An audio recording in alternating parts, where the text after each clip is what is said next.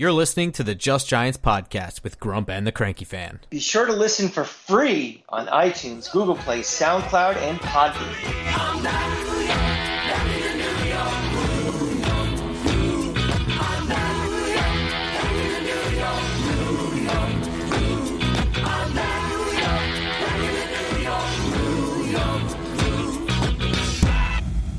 Welcome back to Just Giants with Grump and the Cranky Fan, the best damn podcast for the best damn football team for a very special midweek episode uh, with our very special guest. This is the Pulse of the Fan Base, the third time that we're doing this year for a year end wrap up with our good friend from Section 124, Ant Larger.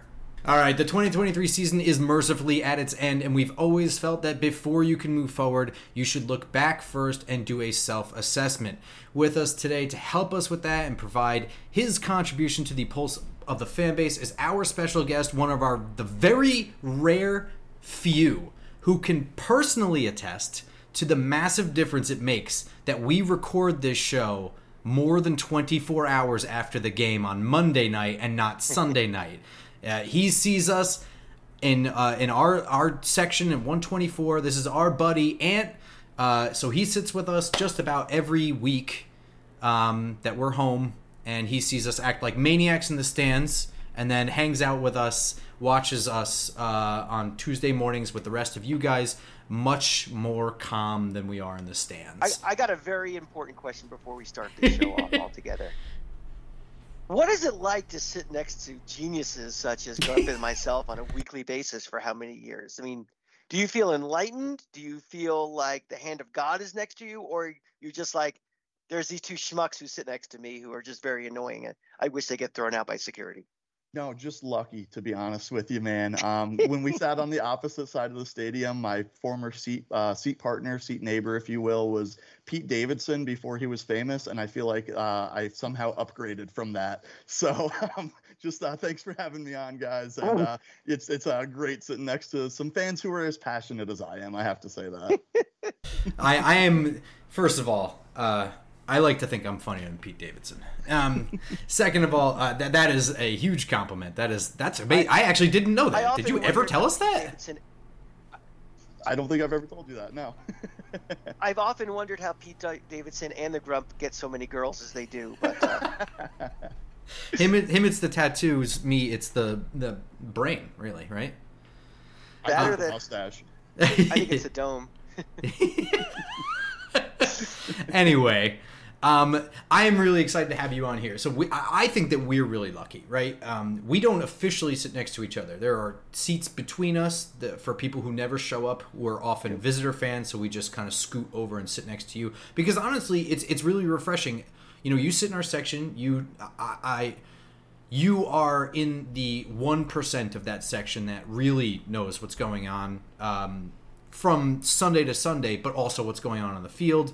You know, you you and I both know like really rare corners of rules where we're like the mm-hmm. only ones screaming about things in the stands. I I'm really and you're a big Talking Giants listener too. Like you're you're a really good dude. We're we're I'm happy to have you on here, but just in general, if we didn't have a yeah. show, it's awesome that we sit right next to you. Really, truly.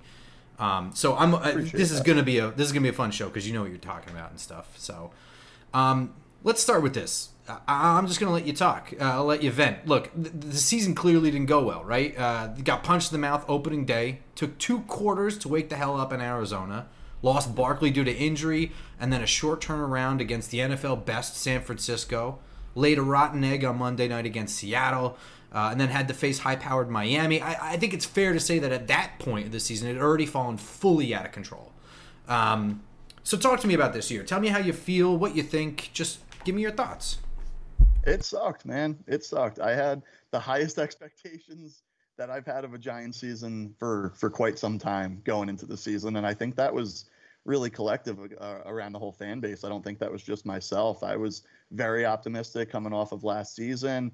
Um, and then, like you said, very, very, very quickly, things just kind of collapsed. Um, it really um, that John Michael Schmitz's bad snap that led to the long field goal attempt, that led to the blocked kick, that led to Thomas getting hurt, and really everything kind of just fell apart from there. It was a brutally tough schedule to start the season, which definitely didn't help matters you know, sans the Cardinals game, of course, the pretty bad team there. But um, I don't really know how much of a difference it would have made if they'd had an easier schedule to start the year with with just everything that could have gone wrong. It seemed went wrong, and you know, I'm I'm sure we'll get into it a little bit later on in the podcast, but the fact that there wasn't a complete collapse at any point does give me hope for the future. But you know, just for looking back first, it just really did feel like everything that could have possibly gone wrong to start the season did. Um, you know, the, the great comeback in Arizona, but being down 20 to nothing at the half and then having to turn around four nights later, play San Francisco, and uh,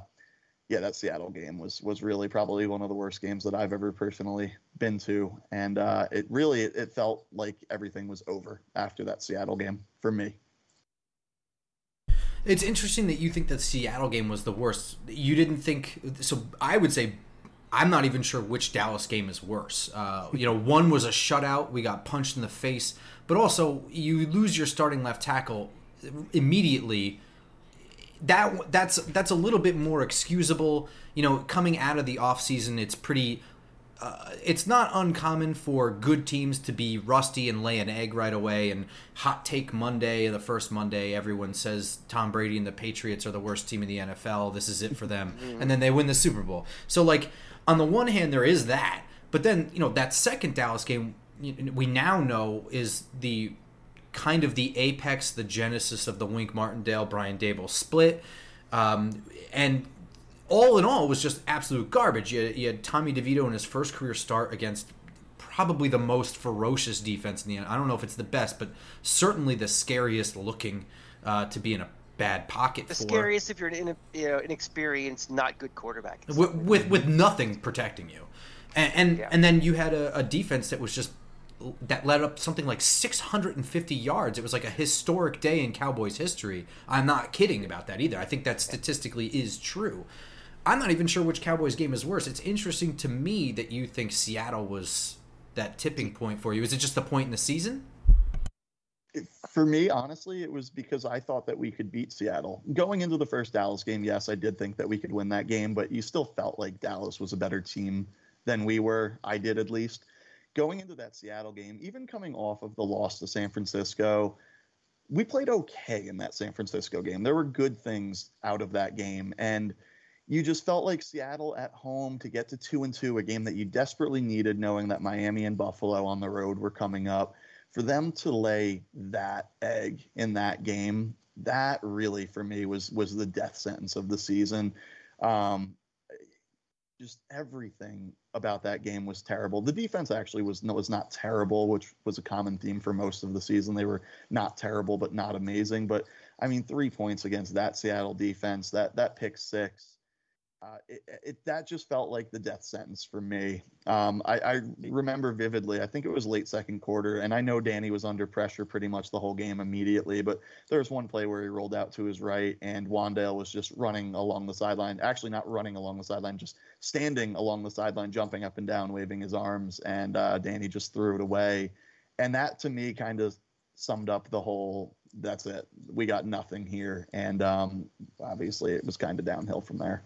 Yeah, see, for me, the low point uh, to me, it's always when you know the doctor comes in and says, "That's it, you're a terminal case, you're done."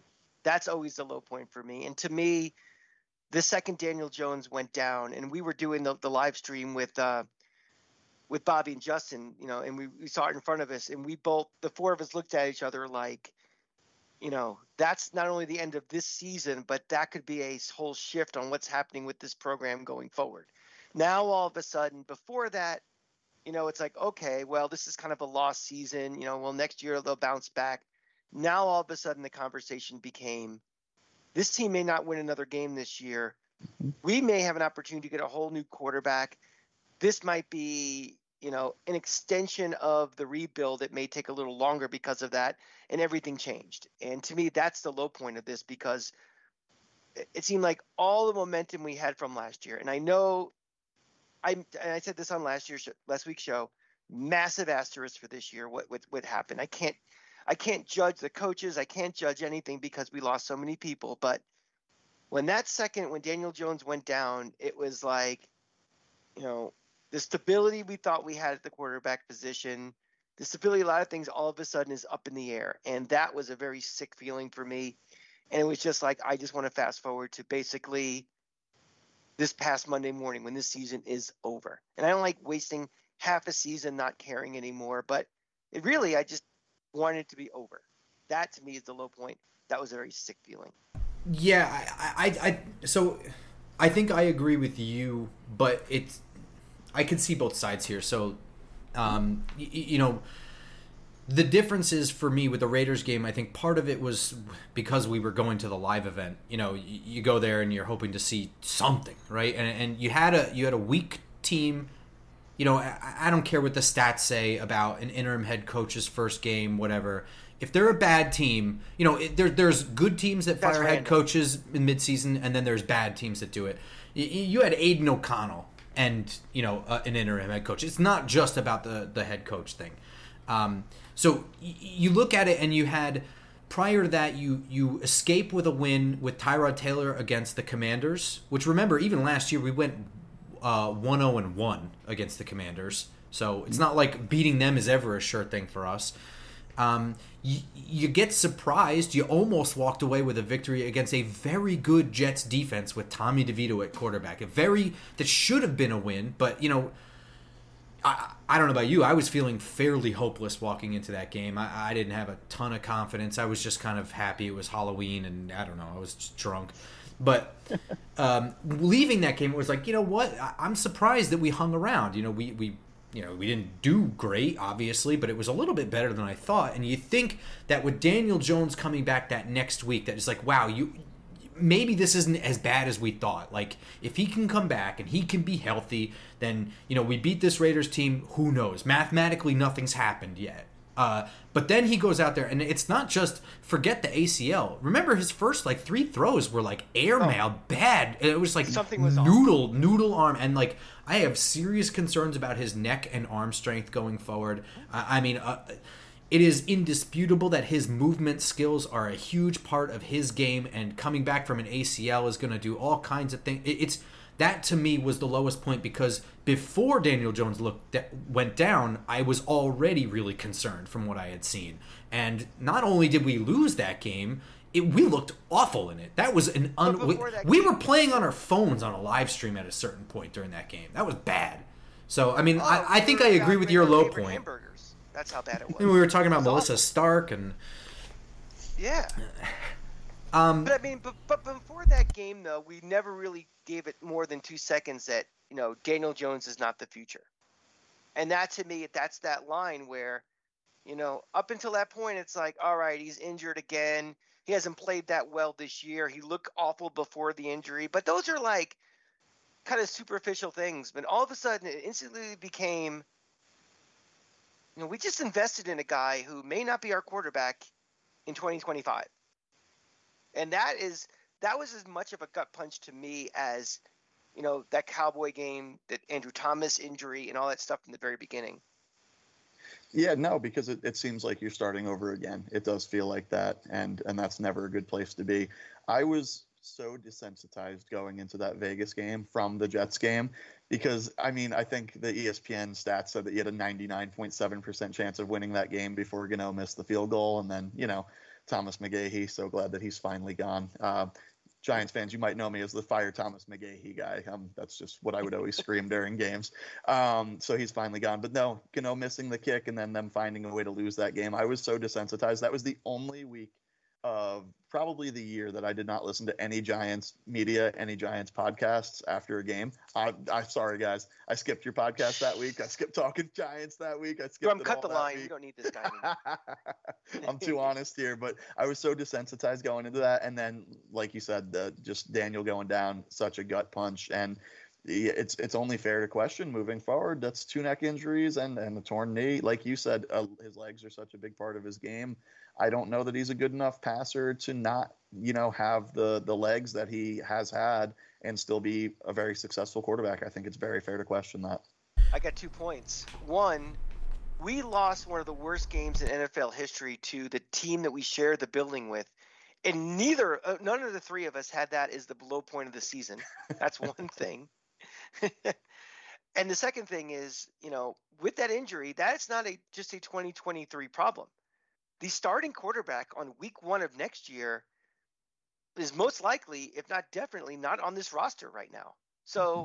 this is a, a hangover that's going to affect beginning of next year. And if Daniel Jones is not ready to play week one or week two or week four, you know, what kind of hole are we going to be digging ourselves getting into, you know, to salvage next year? I mean, I know it's morbid thoughts, but it's going to be rounding around in my brain for the next several months. And that's fair because I don't think I'd, I'd, be lying if I said I knew the free agent quarterback class, but I don't think there's ever such thing as a good free agent quarterback class. The good quarterbacks really tend to not hit free agency for a reason. Um, so, well, and, I, and it's not like they can invest more money. They, they still owe Jones so much money next year, you know? Well, realistically, you have a quarterback who's going to make 40 something million dollars next year as one quarterback there's a potential that we may draft his replacement. So that's that's another quarterback. So the free agent, I don't care who the free agent class is necessarily for all the starters out there. It's like I need a stopgap guy. Mm-hmm. I need a guy who can prepare in July and prepare in August to play in September and then hopefully be gone off the roster by October 1st.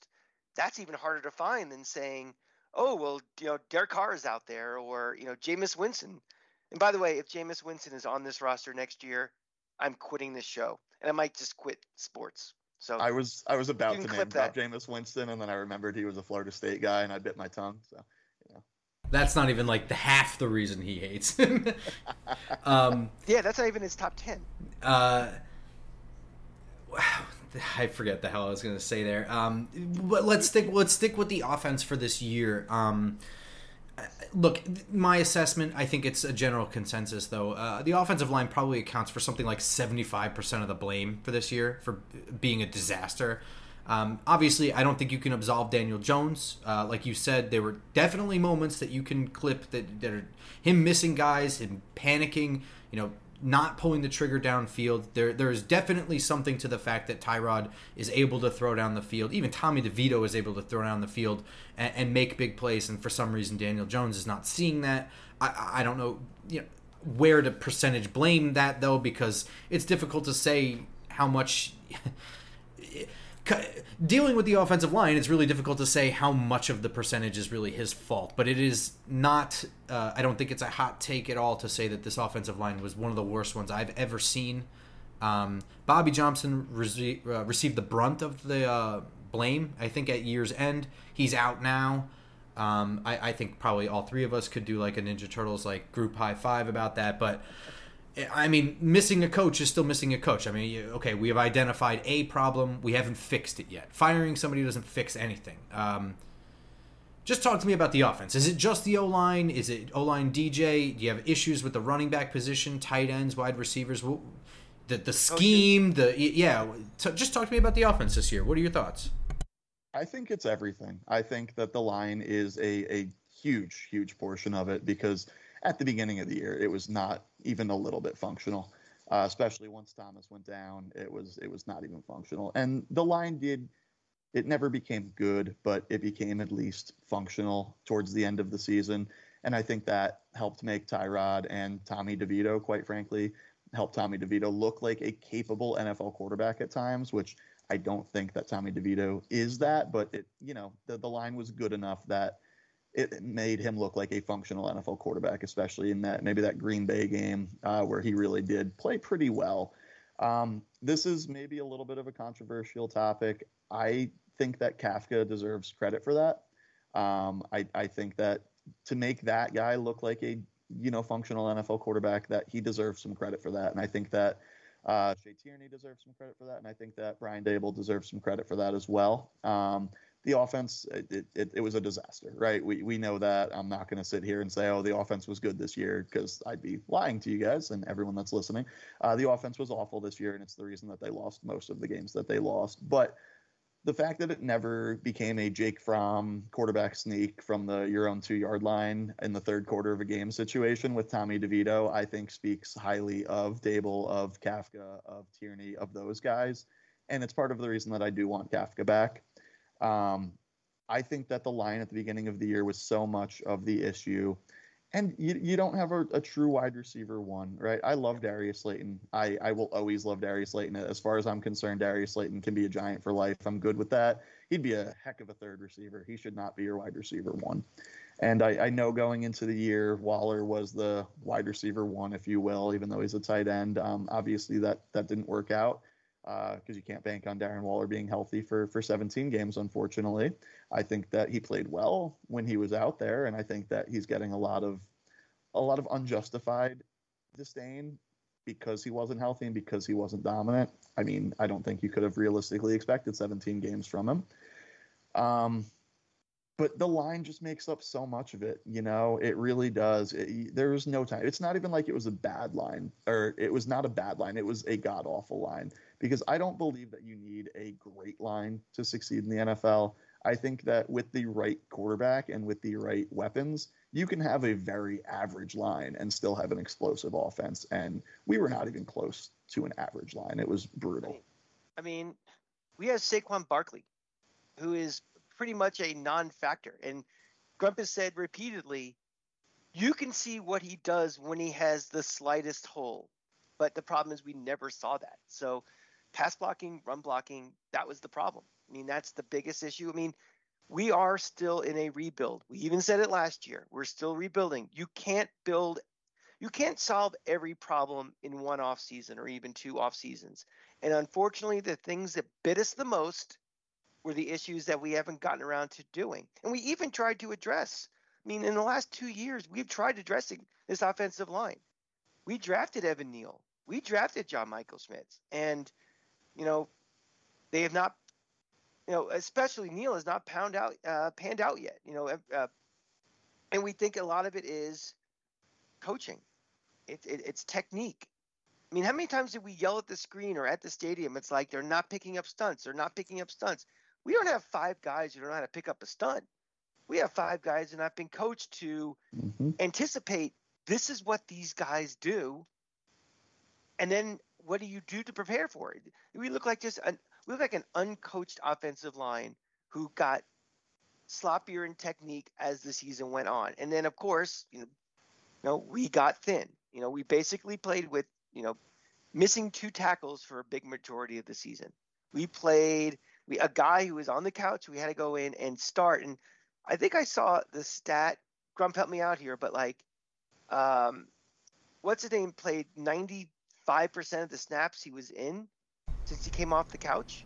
Justin, it was something. Re- yeah, I mean, it was ridiculous how much we relied on a guy who wasn't even playing. I, I think so, that Justin Pugh is a very interesting case too because I think it speaks to the root of the problem. Like you know, you can you can look at things in question, and over the years, the, the offensive line has been either average at its best and this year I think as a collective total is about as low as it gets. And it's never been anything better than average for the last couple of years. And and there's been fingers pointed at everything right? Like initially with Andrew Thomas's rookie year they had picked the wrong tackle. That's what everybody thought. I mean immediately upon drafting everybody has their own opinions. But uh, you know he he had a shaky couple of games in the beginning of the year. You know have people putting him on blast on Twitter breaking down game film and stuff like that. I mean like people not like random people that have a Twitter account. I mean, people with credentials and know what they're talking about, ripping him apart. I think Justin Pugh coming off the couch and being one of the most technically sound linemen that we had on the line speaks directly to the root of the problem. It's not talent, it's not scouting, it's not uh, figuring out what the best talent is, and it's not acquiring. You know, it's not a. These aren't the problems. We have, you know, identified good linemen. We have obtained them. You know, we've put good value into that. You know, high, high, high draft picks, and they're not developing at the same rate as some worse players around the league. Just quite frankly, so we know what the issue is. We're not we're not making them better. These these rookies coming in from college, and you know, uh, if Justin Pugh comes in with years of experience, and you know, at the end of his ability part of his career, and that's better than a lot of what we had. That's really speaks to the root of this issue. So I, I mean, Bobby Johnson being out is half the problem uh, solved. The other half is now uh, finding a new offensive line coach, somebody who's going to develop some talent. They got to continue investing in that. Probably is the way I see it. It's interesting to me that you give a lot of credit to Mike Kafka, and I, I, I, I think your your reasoning is sound, but it is difficult to discern exactly how much input Mike Kafka has. There is a very, uh, I, I think, plausible theory that Brian Daboll has kind of been calling a lot of the shots whenever things went off the rails, and I, I think most people point to the night and day difference in two halves in Arizona. As you know, did he just take play calling away? Like, what is Kafka's role? But but I think that giving credit to Shea Tierney for Tommy DeVito being a name that somebody outside of New Jersey has ever heard of is is is a good. I, I think that speaks to that. Like, you can't be a, a quarterback coach that's terrible and that happen. I don't think. Right, because we we saw what Tommy DeVito was when he first came into the Jets game, and and you know the the just the development that we saw from that guy, a deer in headlights, you know, to even the next week. Not that he was good in Dallas by any means, but you saw that you know that next step, and then you saw a step a step every week, really. You know, culminating in I think the the Green Bay game, looking like an actual competent NFL quarterback, and I think he definitely deserves credit for that. I do, He- um, and he- and I think it's fair to question Kafka's input. That's fair. Yeah, he went from a quarterback who should not be on a field to someone who could potentially be a backup at some point.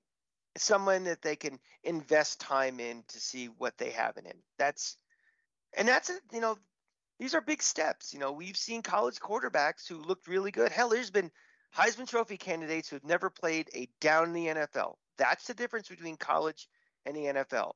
And that's the difference between, you know, being a undrafted guy who just tries to make a roster to someone who's going to be a starter. So we we you weed out people that just don't belong in this league, and I think what we saw from Tommy DeVito said, well, we could still look at him, and I think that's an accomplishment. I agree because going into that, it's I, I can't believe this guy is coming into a game, and now it's if this guy's our third string quarterback next year, I feel okay about that. I I, I definitely don't feel badly about that. Do you feel so when we went from Tommy DeVito back to um, Tyrod Taylor? Do you think the coaches handled that the right way? Do you think they should have stuck with Tommy DeVito the rest of the year, let him play? Do you think that as soon as Tyrod Taylor was available, he should have been back? Do you think? How do you think they handled that kind of quarterback flip flopping towards the end? It's funny because I talk, I keep talking about how well DeVito played in the Green Bay game, but I don't think DeVito should have played in that Green Bay game. I personally think that as soon as Tyrod was healthy and ready to play, uh, that Tyrod should have been your starting quarterback. Tyrod is a better quarterback than Tommy DeVito. I don't think anyone, even Tommy DeVito's agent maybe, but could question that. Um, you know, Tyrod's got years of doing it. Tyrod's got years of film that are not terrible, where he's capable, he's functional. I think it's the. I, I thought it was the wrong thing to do to stick with DeVito. I understood why they did it. Uh, I think a lot of it was done, frankly, to appease the uh, fan base, which is not a great way to do things. Um, but I, I definitely feel like the only fair thing to do to the players in the locker room who are going out there and and busting their butt every every week was to play who gave you the best chance to win. And I don't think that anyone could rationally argue that DeVito gave you the best chance to win.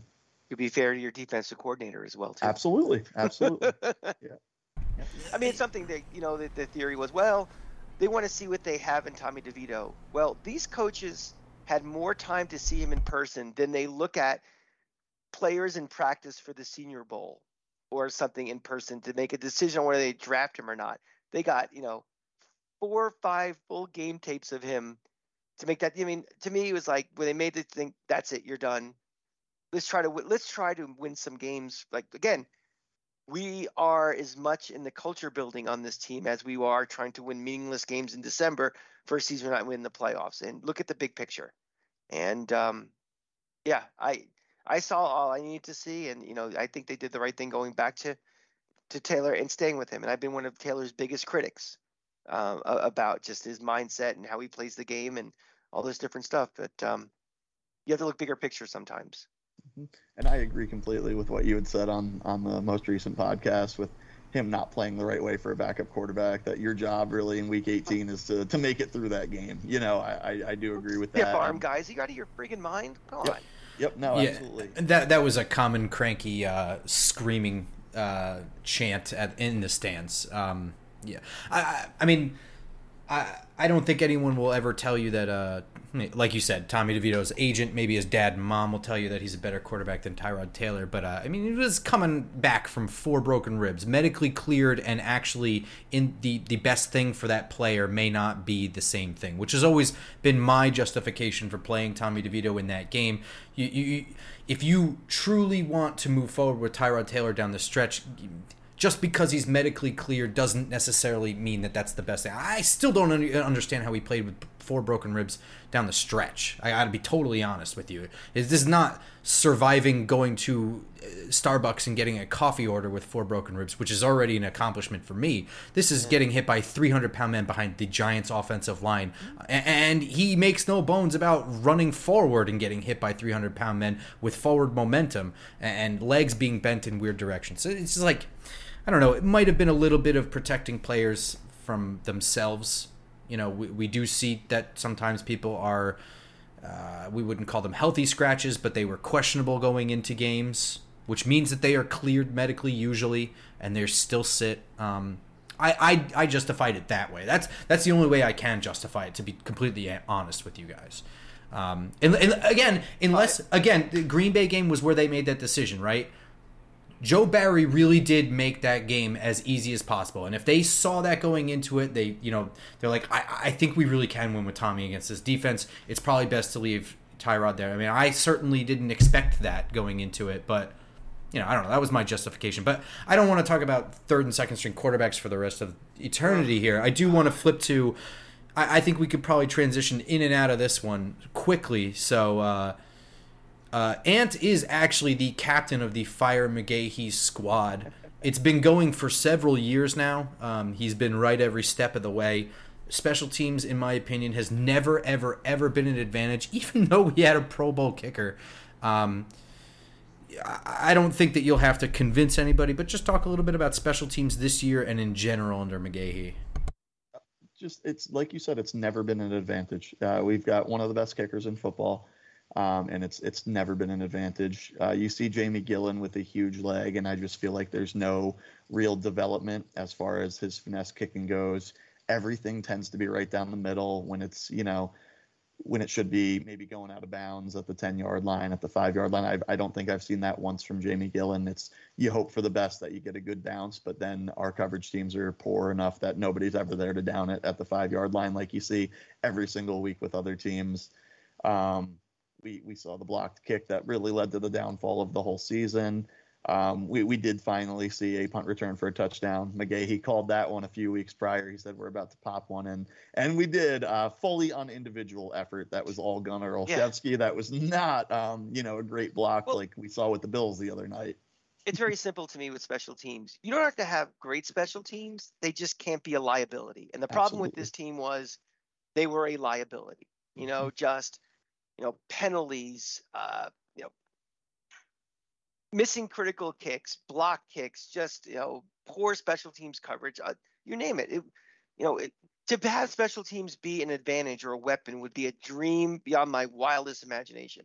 I just don't want special teams to put a team that's struggling on offense, struggling on defense into a bigger hole than they should be, and that's been the problem with this team for far too long. I, I know that I know that the the common thought, the common chant is that special teams just can't be a liability, and, and I agree with that. Obviously, like nothing can be a liability. You don't want anything to be a liability, but you know, we're starting from scratch now, right? You know, we, we have specialists that we think we like. Um, you know, I guess it remains to be seen about both. Both of them are hurt. Um, but you know, we think we have some specialists that we like here. We have no coordinator right now. It would be nice to you know, if you're going to hire somebody, set the bar a little bit higher than don't be a liability. Like it would be cool to just I'm not I'm not saying we should have the top 5 special teams unit in the NFL. It would be nice to see some creativity. That would be cool. Be it, though. I would like I, I would like, like strive to be one of the top 5 best in, in all sure. phases of the game. Oh, absolutely, but I'm, I'm saying like you know baby steps doesn't have to be just don't screw up, just function. I mean like something to try anything where it feels like if the other team special teams coordinator has to take time out of his prep to prep for us and our punt scheme or this potential fake that we did or or that we did in preseason or or anything. I don't know, just something. I mean, you you see Dallas's special teams coordinator is uh former coach's son, it's uh, John Fassel, right? Mm-hmm. In my in my opinion, a very good eye for obtaining talent. He's got himself a very good kicker and a very good punt returner on the cheap coming out of spring football, and they're two of the best special teams player in the NFL. And not only that, they just have a very good special teams unit. And I, I know that you know we've we talked about this before. Special teams often has to do with the talent you have on players number 47 through 56 or 57, 58. But you can't tell me that Dallas is so far worlds away from us on a roster standpoint, but that's the reason why they just absolutely embarrass us in that phase of the game. It's not just that, you know? I think they, they prioritize it more than we do. Yeah. They go out and they get a KaVontae Turpin, and we we stick with Gary Brightwell and Eric Gray, who I mean, I don't know why those are the guys that you're going to put back there on kickoffs. Uh, I think you want somebody shifty, fast on kickoffs, and I don't think you would really mistake either of those guys for being shifty or particularly fast. Um, I just don't think that we've made it a priority. I know they gave Gano a huge kicker contract, but that's just one piece of it. Sometimes people look at roster management as more important than actual results on the field, and it's like, well, this guy can also return punts and he can also do that. It's like, well, you know, somebody doesn't do either thing well. What good is it? Right? Just because he can do it doesn't mean he should be doing it. Yep. hmm Now, this is probably the um, largest turd in the sandwich. Um, and, and it's not, I don't think it has anything to do with the on the field play when I say that, but uh, the defense. Um, defense started to come alive down the stretch. You know, they weren't they weren't bad at any point in this year. I, I would, you know, other than like I said that historic Cowboys game, and that was a collective failure anyway. Um, we did get to see Kayvon hit some double digit sacks in a scheme that doesn't often result in outside linebacker sack stats. Um, Deonte Banks looked like he had a pretty good rookie year. I'm certainly happy with it. Um, the turnovers started to come late, but they didn't come like at all last year. Uh, so that was an improvement. Uh, now we got a now we got a DC that left the team on on quote unquote mutual terms. Give me give me some brain droppings on the defense. Um, before you know, yesterday, I, I was all in on bringing Wink back. I think that overall the defense was was pretty good considering everything that they had to deal with this year, with how poor the offense was, how poor the special teams was.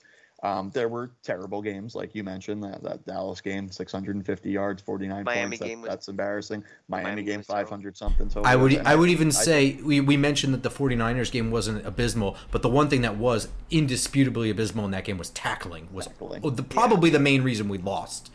Yep.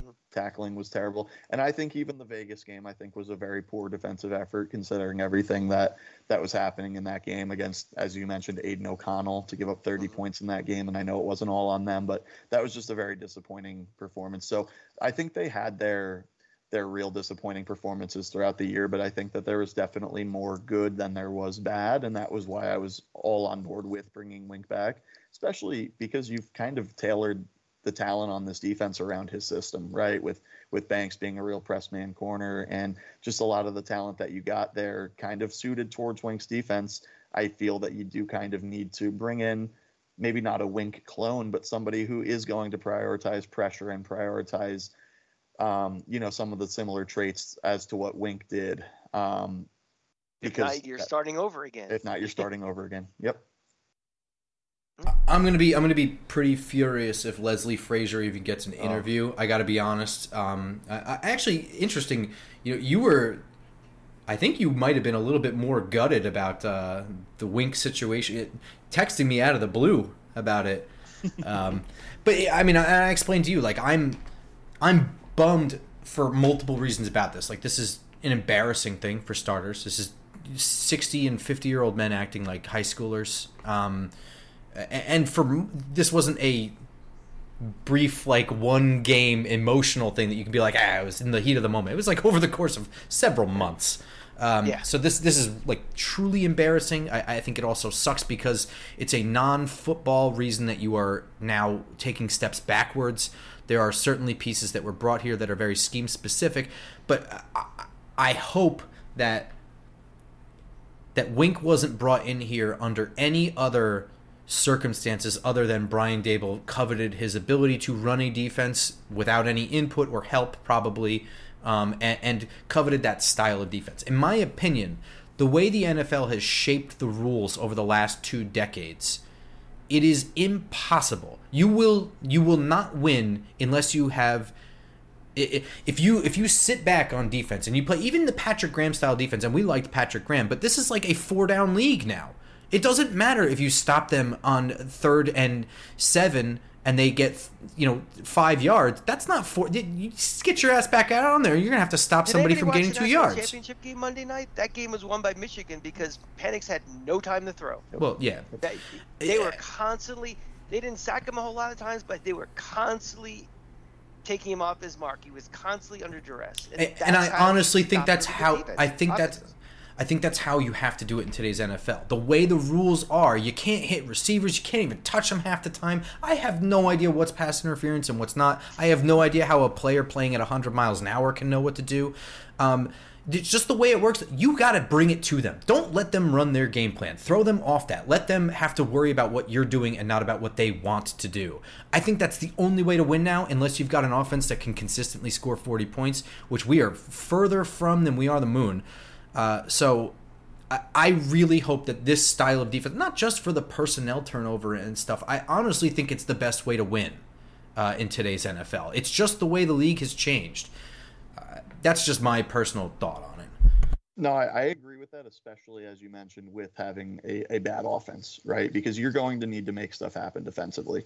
There are a number of games this year that really we were only in because they made stuff happen defensively. Um, Crank, you you mentioned the Miami game as being a very poor defensive effort. It was. It was terrible. They gave up 500 something yards, but the only reason that was even a game was because they had a 102 yard interception return for a touchdown. They, they had a couple, couple more turnovers. That's, that's the great equalizer. You that's know, the great three, equalizer. Three plays can offset 40 plays in a game, and that mm-hmm. was an opportunity. That was the situation where three plays kept us in a game we had no business being in, none. Mm-hmm. And uh, yeah, I mean, you're not going to get three turnovers every game, but if you put yourself in a position where it's very possible and it's something they know coming in, hey, this team, you know, they strip the ball. They're in position. They, they, they pick off passes. They're they're they're the pressure they're putting on the quarterback is going to, you know, have balls in the air and stuff that can be easily picked. That's a huge. You have to have the mindset for something as much as the physical attributes, and I think, you know, putting the fear of God in a team is halfway there. I think. I, I can't argue with that. You know, you, you've got them already having to think about something that they wouldn't have to think about otherwise, and you know, just just being able to force those turnovers really, when especially when you have a bad offense, is is essential. And they they got good at it at the end of the year. Um, um a mm-hmm. lot of it sure was was luck. You know, um, even that that first Philly game, you know, they gave up 33 points. They didn't play particularly well, but another pick six. You could say it's lucky all you want with the receiver falling down and it going right into Adoree' hands, but he, he made the play. You know, he made goes. the play. He made it happen, and that was a one-score game. Why? Again, mostly because the defense made the plays. Let me ask you a more of a big picture program uh, question as we kind of move back from the you know overall state of the Giants itself do you feel that this program do you feel better about this this team this organization now after the season is over or before kickoff of the cowboy game? That's a great question. Um, i felt really good before kickoff of the that first cowboys game. So i don't know that i could say that i feel better. And i think that so much of that has to do with the quarterback position just having that uncertainty. Going into the cowboys game we had our quarterback we just signed, you know, uh, our quarterback to a four-year, 160 whatever million dollar it was contract. And even if you weren't a full Daniel Jones believer going into the season, you had your quarterback coming off of a good season, coming off a, a wonderful playoff performance in, in that Minnesota game. Really, I don't think even the biggest Danny Jones hater could deny that he was he was pretty outstanding in that game. Um, so I was feeling pretty great coming into the season. I, I I don't know that I'm as high going into next season, but I'm not down in the dumps um, because I, I, still think that they have the right coach. I still think that they have the right GM. This whole Wink thing sucks, and it, it you know it, it does put a little bit of a stain on Daboll for me. But the more that keeps coming out throughout today, the more I feel good riddance to Wink Martindale. To be perfectly honest with you, I feel that he's honestly everything seems that he's been childish and he's really been trying to force the hand of of getting himself fired. Um, you know, which uh, that that's a Daboll hire, so it's fair to question. You know, does he have the right eye for, you know, uh, his coordinators? But I, I don't think that. I, Grump, you've said it on on on the podcast. That there was not a football reason to move on from Wink Martindale, so I feel that Daboll has the eye for the good football guys, at least. Well, here's the thing, too. You know, we had two coordinators. You said the, the eye for the right coordinators. Both of them interviewed for head coaching jobs last year. Kafka's going to interview again this year. I think he does. I, I, I know, again, this story, you know, again, we're going to hear different sides of the story. We're going to have different leaks from different camps to try to get the narrative out there first. So, what really happened? Who knows? Mm-hmm. And you know, is Daboll the asshole? Is is Wink the asshole? Are they just a, a collection of assholes? We don't know. And the bottom line is he is no longer here. So, you know, that sucks. But again, let's go through every head coach in the last 20 years and see what his hit rate is on coordinators, position guys. You know, I don't see, I don't see anything egregious with with with, with um, his hires and stuff to say, wow, he's really bombed. I see guys that, you know, are kind of coveted by other teams. Mm-hmm. You know, Wink is going to get another job and probably very quickly. Oh, he yeah. might be a head coach somewhere. He might be a defensive coordinator somewhere. He didn't pick these guys. They're just like, you know, never to be seen in the NFL ever again. Mm-hmm. So um, I feel, and I, this may sound oversimplified, but so many things happened on this season that were beyond our control and were a bad aligning of the stars that is this to me is a pause rather than a step back this year. I mean, that Dallas game, you play that game 40 times, we lose that game 40 nothing 40 times? No way. You know, I don't know if we're going to win a lot of those games. They're better than us, but I don't think, you know, the catastrophic way it looked and smelled, you know, the injuries were, you know, the most important people at the worst times. It's a snowball effect and it, you know, it's a butterfly effect of affecting other things too. Um, but I feel very confident still with Daboll. I feel confident with Kafka. I am not quite as confident yet in Joe Schoen. I mean, not that I want to get rid of him or anything, but I have a higher confidence in the coaching staff than him. Let's see another draft or two. Let's see, you know, what happens, you know, in the next two years of building this roster. Um, but I still think that we are on the right path. I don't think we are stuck in neutral. I don't think we've taken steps back that are long-term steps back. Um, I still have confidence in Daniel Jones, you know, assuming he gets healthy next year. I'm not in the we have to get a new quarterback with the draft. I don't think we need to trade up to get a guy for. Uh, to me, my my stance has always been very consistent. If you have the opportunity to replace him at a cheaper cost, you get him. He's not that good, Daniel Jones, but there's no reason to replace him just to replace him at this point, especially with the money impact and everything. So, I just think that um, you know it might come as simple as we just need some breaks, and we've had so many breaks go against us, and you know, maybe we need some good karma. yeah, I, I, I, agree with you. It, it, this truly was an everything that could have possibly gone wrong season did go wrong. Mm-hmm. And it's easy to play the woulda, coulda, shoulda game, but we were a Darren Waller non-pass interference call a Graham Gano missed 32 yard field goal and a missed two point conversion away from nine and eight. And I know that that's an oversimplification, but I think that speaks volumes about Daboll. And I know that I just, you know, spoke a little bit negatively about maybe some of the coordinator stuff a little while ago, but this team never quit. This team never gave up on him. And beating Philly, I know that we lost one spot in the draft position. We needed to beat Philly, man. We needed to beat Philly in a game that coming into that game did matter for them. That felt amazing. Uh, it's been, I know it was just a few years ago that we beat them, but it just felt like it's been so long since we've we beaten that. that. team. We said it on. Monday Night Show, the exact same thing, where, uh, you know, that's the last game of the season, too. so never mind. You want to go into the off season just feeling a little bit better about yourself. I know a lot of these guys on this team may not be here next year, but you don't, you won't have the graphic coming up, you know, in the game next year against Philly. They've lost X amount of times. You know, you're not going to have that as, as a storyline in the offseason. You know, there's going to be enough negative things that are going to be said about this team in question marks going forward. We don't need any more of these things, you know. And again, fans fans lock into different things that media does. And fans care about did you beat your rivals? Did you win games when I go to the game and look like garbage? You know, so the last thing the fans see, because at the end of the day, they're the ones who, you know, we're the ones who pay for season tickets and we're the ones who you know, spend 300 bucks for a jersey and, you know, all go to Fan Fest in May for no reason. It's that, you know, you want to just have just something. And, you know, that's part of building culture. And, you know, and do you do you want to be a, a, a co-host on this podcast? Because I, I, can't keep agreeing with Cranky this much. I, am actually surprised. I actually view this also as a pause in a in a weird way because so much went wrong that it's not like you can't blame it, it, it's almost just like, well, Jesus Christ, it started off so far behind. You know, it's just what did you expect from me? It's almost you don't have an excuse, but you almost have an excuse.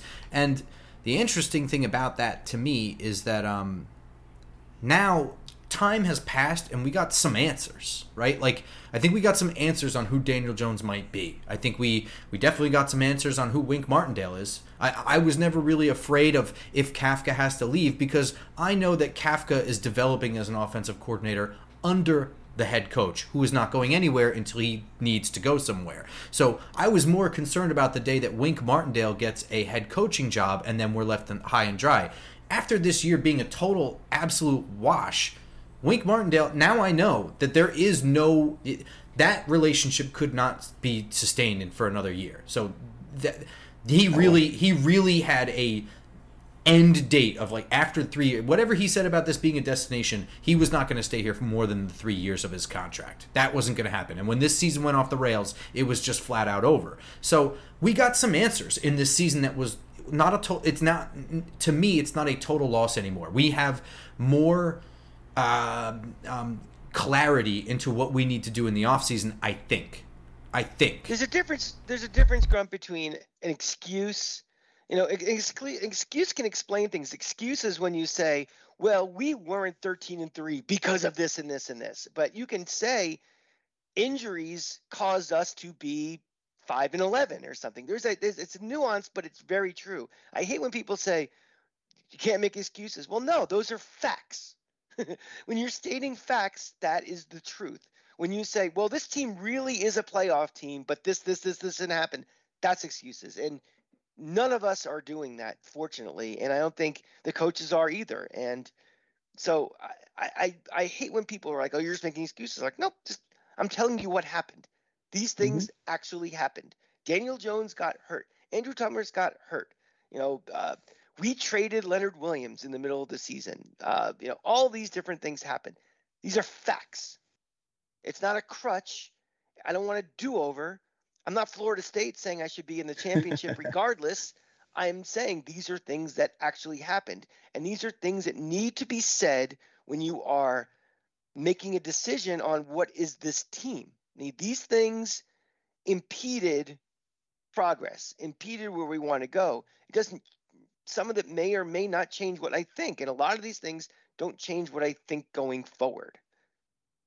And I, I, would agree with that because I think if you were to just look at the roster from this year and the roster from last year, if you assume the same health that we had, that we were fortunate enough really to stay pretty healthy for all of last year, I think if you assume that same health this year, I think this roster beats last year's roster. And I think that that really is is definitely the case. And I think that that's why I agree with you entirely on it being a pause more so than a step back. The record might state that it's a step back, but I, I don't think that this team was any worse than last year's team. If anything, they were probably a little bit better, playing a tougher schedule, and got rocked with injuries being, right from the get go.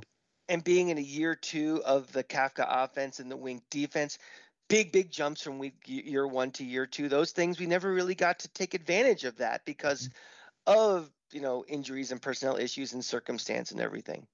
That's a great point too. Yep. Yeah, I think it speaks to the fact that they made the right improvements over the offseason. It just, you know, it wasn't enough to overcome the, you know, the extra things that came with this year, a harder schedule and the injuries that happened when they happened. But I mean, right with three roster upgrades with Deonte Banks, Bobby Okereke, and uh, I would say adding an A'Shawn Robinson, just some some bodies to that defensive line rotation.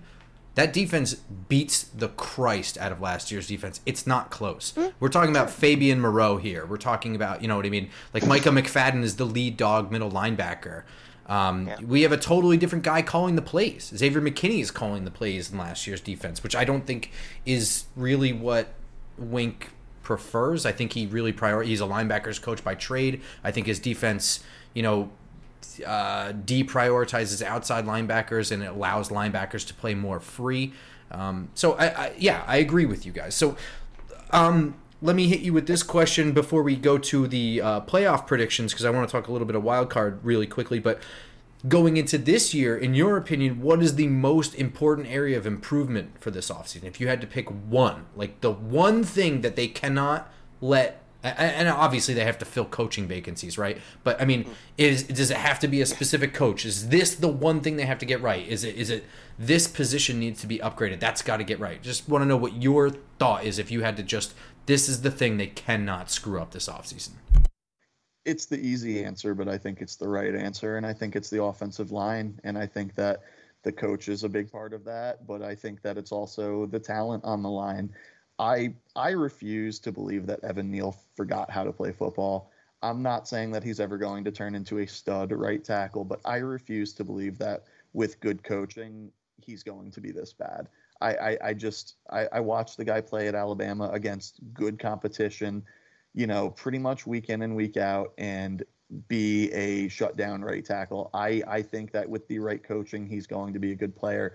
I think personally, you need to go and get solid veterans on the line. You've got Thomas. We know what we have in Thomas. He's an excellent left tackle. I think that Schmitz is going to hopefully take a big jump. Center's a really, really tough position to play as a rookie. And, you know, I expect to see a jump from him again with better coaching.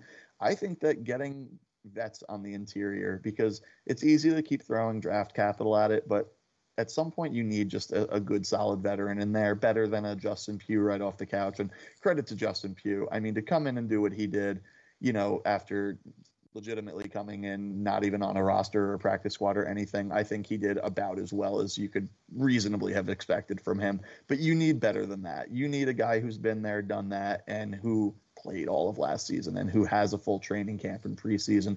I think that you need to get a, a go and get a good veteran interior offensive lineman, and I think that that's the the building block. I think everything starts to fall into place from there. Obviously, there are talent upgrades that are needed across the board. Like I said, I love Darius Slayton to, to death, but he can't be your wide receiver one going into next year. Um, but I really do truly think that it all starts with that offensive line coach being able to actually develop what you've got and then going in and getting good solid veterans to fill out the rest of the interior of that line. You you can't be halfway pregnant and you can't halfway fix an offensive line. You can't say, well, you know, this year we're going to draft our center and then we'll move on. I mean, you, a commitment has to be it's we're going back to Eli Manning was not given an offensive line at the latter half of his career which seems like 47,000 years ago now. and now we're going into year three of the third coach since he was around. This has to be addressed and has to be addressed holistically, and it has to be addressed with depth as well as even starters too. Because again, our big concern before the season started was tackle depth, and we got tested very quickly and we failed the test you know, you throw what you have to throw at it, whether it is draft capital, whether it is free agent money, whether it's a trade around the margins to get someone. We need bodies, we need talent, we need depth.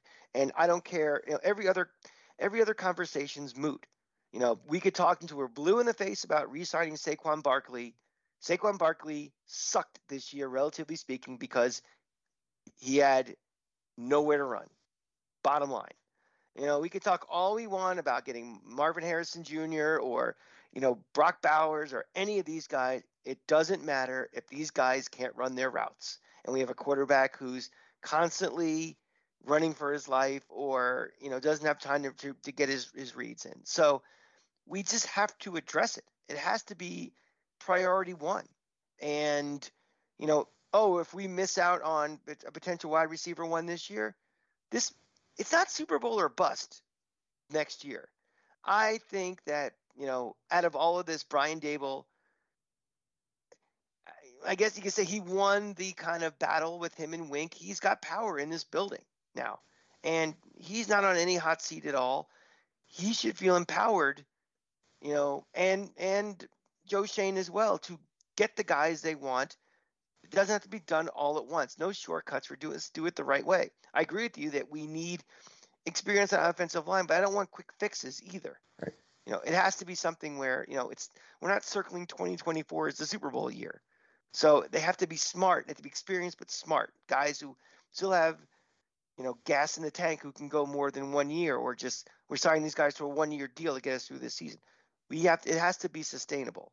So that's their big challenge. And until we fully address it, we'll have a really good left tackle, we'll have a pretty good center, and we'll have you know, uh, you know, A a cast of the rest of the way. excuses. yeah. Um, yeah, no need to repeat. Uh, all three of us are on the same page. So I want to fire around thoughts for wild card weekend here. There, I, I think that these matchups are going to be pretty easy to predict, but there's two that I think are really, really interesting. But I'm, I don't know if they're going to be the same ones that you guys think. So we'll go around. We'll go Ant, Crank, me. Browns at Texans. What are your thoughts? I think it's a great matchup. I'm I'm very interested, and I'm surprised that um, Cleveland are road favorites. Um, I think that overall they're the better team, but I just feel like C.J. Stroud wins a playoff game in his rookie season. I like how they're playing. I think their defense has been solid of late, and I think the Texans win a close game. This is going to be C.J. Stroud's. With how many games has he played this year now? This is going to be his 17th. I think so. That's a lot for that's a lot for a rookie making that jump from college to the NFL. Um, he's a rookie, and I I know there's been a rotating cast of characters with Cleveland for quarterbacks, but I think Cleveland's going to roll personally. I think Houston's overachieved this year. You know, God bless him, good coach. DeMeco Ryans I heard today might be a uh, possible candidate for the Bama job. Actually, he's got ties to Bama. I mean, a, a year like this kind of makes you attractive, but I think Cleveland's going to roll personally. I don't know about roll. This is one of the ones I think is one of the more interesting games of the weekend. It's I'm I could see Texans winning this game. I think mainly because are we still rolling Joe Flacco out there? I, I think that this becomes more of a coach's battle. You've got a rookie quarterback and an uh, uh, Ebenezer Scrooge for a quarterback, and you know uh, it comes down to like which coach is better prepared. And I I think that you know Houston. I don't think they've. well, I, I guess they've kind of overachieved, but I think this the success they've had was un, without Tank Dell is unsustainable. Eh, Like there there is a finite. There's an ending point for them this season that is not the Super Bowl, um, regardless of coaching. I think. Uh, but huge turnaround for that organization with with you know minimal moves there. Uh, I could see Houston winning this game, but I'm gonna go Cleveland. I think it's I think this is gonna be one of the more exciting games of the weekend. Dolphins at Chiefs. I don't think this one's gonna be too interesting. Ant, what are your thoughts? I think the Chiefs win at home, and I think they do it relatively comfortably. I think we've seen Miami beat up on bad teams all season long, and then whenever they've kind of gotten punched in the face back, they've folded. Um, I think that the Chiefs win probably by two scores. Um, I think I saw the over under set at like 42 for that. I do think it goes over. I know that the Chiefs offense has definitely not been nearly as explosive this year, but I am not a believer in this Miami defense at all. I think the Chiefs win by probably 10 to 12 points.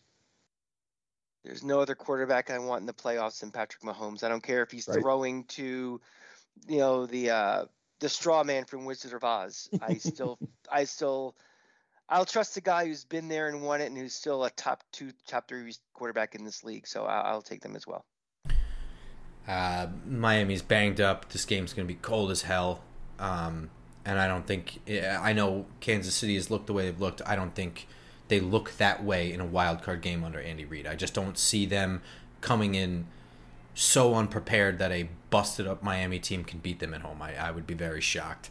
Steelers at Bills. This is another one I, I don't think is going to be too interesting, but it, it is kind of interesting only because of uh, who's going to be available and who won't be. So, Ant, thoughts? I think the Steelers keep it close for for a half, maybe even three quarters, because their defense is is solid and Josh Allen likes to turn the ball over now that Brian Daboll's gone. I just don't think that they can score. Um, I'd be surprised if they score more than ten points in this game. Uh, the Bills' defense is still it's really clicking. It's it's come around of late, and I think in the end the Bills win again, probably by two scores. Hey, one thing I wanted to bring up, I forgot to during that Kansas City Miami discussion, is uh, it's going to be like zero degrees, and a team from South Florida playing in zero degrees. Mm-hmm. Um, Buffalo.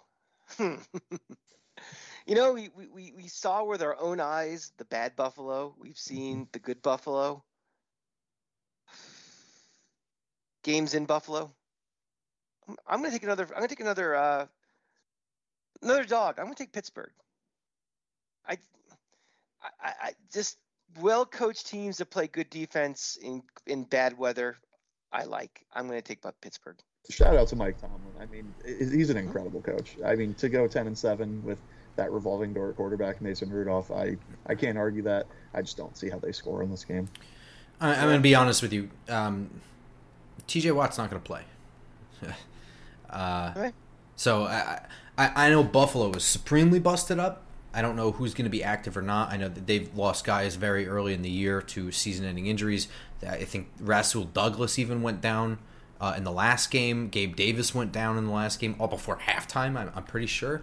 Uh, so, but I think T.J. Watt individually means more to Pittsburgh's success than those little pieces. And I, I agree. I think Buffalo is clicking right now.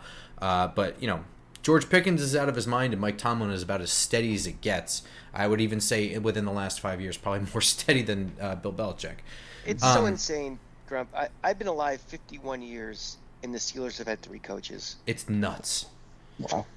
Um, Are you saying wow because I'm 51 years? Or? No, no, that that's just a crazy stat. Um, 51 years is insane. Uh, I'd ask you how many Alabama coaches there's been, but I don't want to go down that road with you either.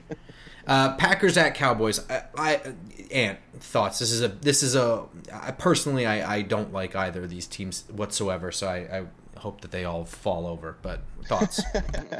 I I I'm with you there. Um, I hate the Cowboys far more than I hate the Packers. Um, I think that the Packers, if they can turn this into a shootout, they have a chance. But I think that Dallas is just too talented all around. Um, I think they end up dropping 35, 38 points in this game. And then I think it gets significantly tougher from here on out for them. But I think they win this game. I had the bold prediction before the season started the Cowboys wouldn't make the playoffs. What I meant to say is the Cowboys would not make the second round of the playoffs. They are going to lose at home, and Mike McCarthy will get fired next week. God, I hope you're bold, right. Bold, bold predictions. Um, I don't believe in Jordan Love. Uh, I think LaFleur is a, is a good coach. I never believed in Jordan Love. I never saw it with him. Um, clearly, there's some arm talent. I, I know that analysts are, are praising his improvements this year.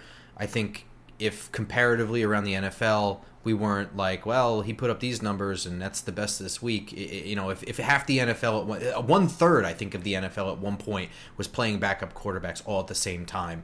Uh, had that not been the case, I think he would have been uh, page seven news of NFL Network.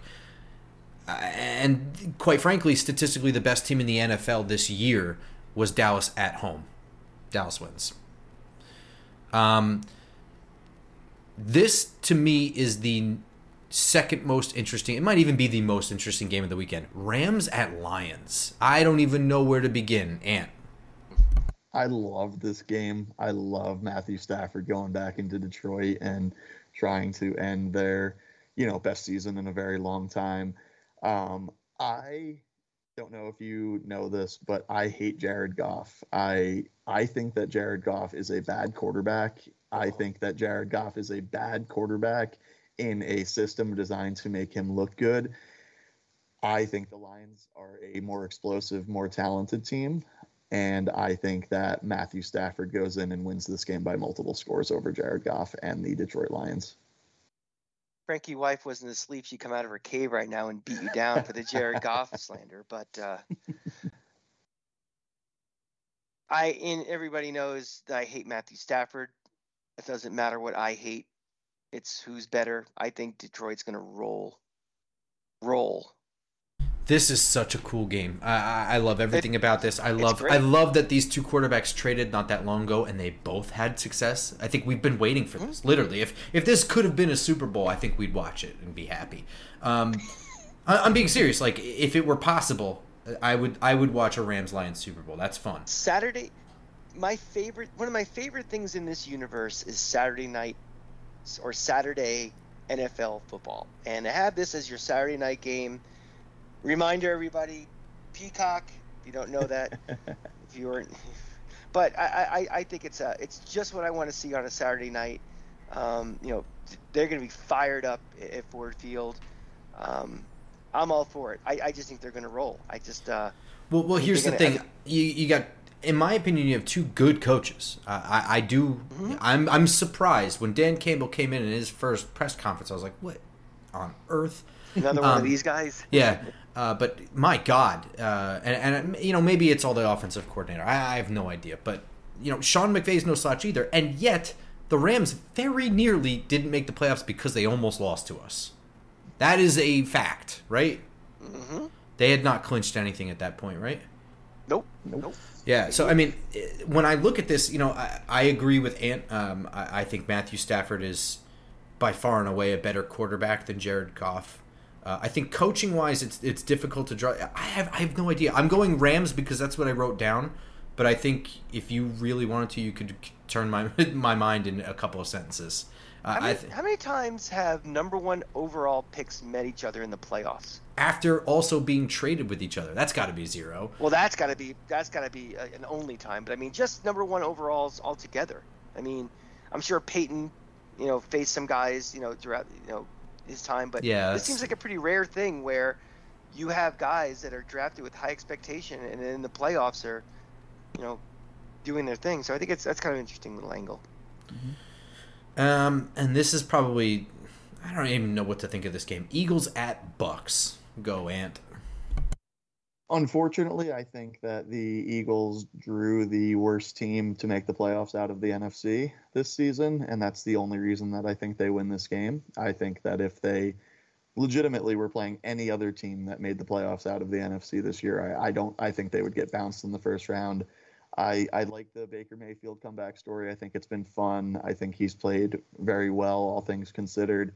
And I think that we've seen in the last few weeks the league kind of figure them out. Um, it took a nine nothing squeaking by of Carolina for them to to clinch the division, make the playoffs. I don't believe in them. I think their defense got better as the season went on, but I just think that Philly, with all their faults and all of their injuries, is still so much better. And unfortunately, I hate picking them. I hate them so much, and nothing. I would love nothing more than to watch Sirianni lose in the first round. I don't think it's happening. You guys see this? That no. is my that's that's my phone and that's my Caesars app. I made one bet for this weekend. And I took the Bucks money line, getting it plus 125. I've seen this Eagle team for the last month. I saw it very up close and personal this past Sunday. That team stinks. And I understand all the limitations with Tampa Bay. I understand that Baker's banged up. I understand all of that, but it is very, very hard in this league to flip a switch after a month with all the injuries and just all the whatever's going on that's causing this funk to all of a sudden turn it on against anybody, much less another playoff team. And I know we can bag on the Bucks for you know being in a weak division and, and, and all and sort of backing into the the playoffs by going forward.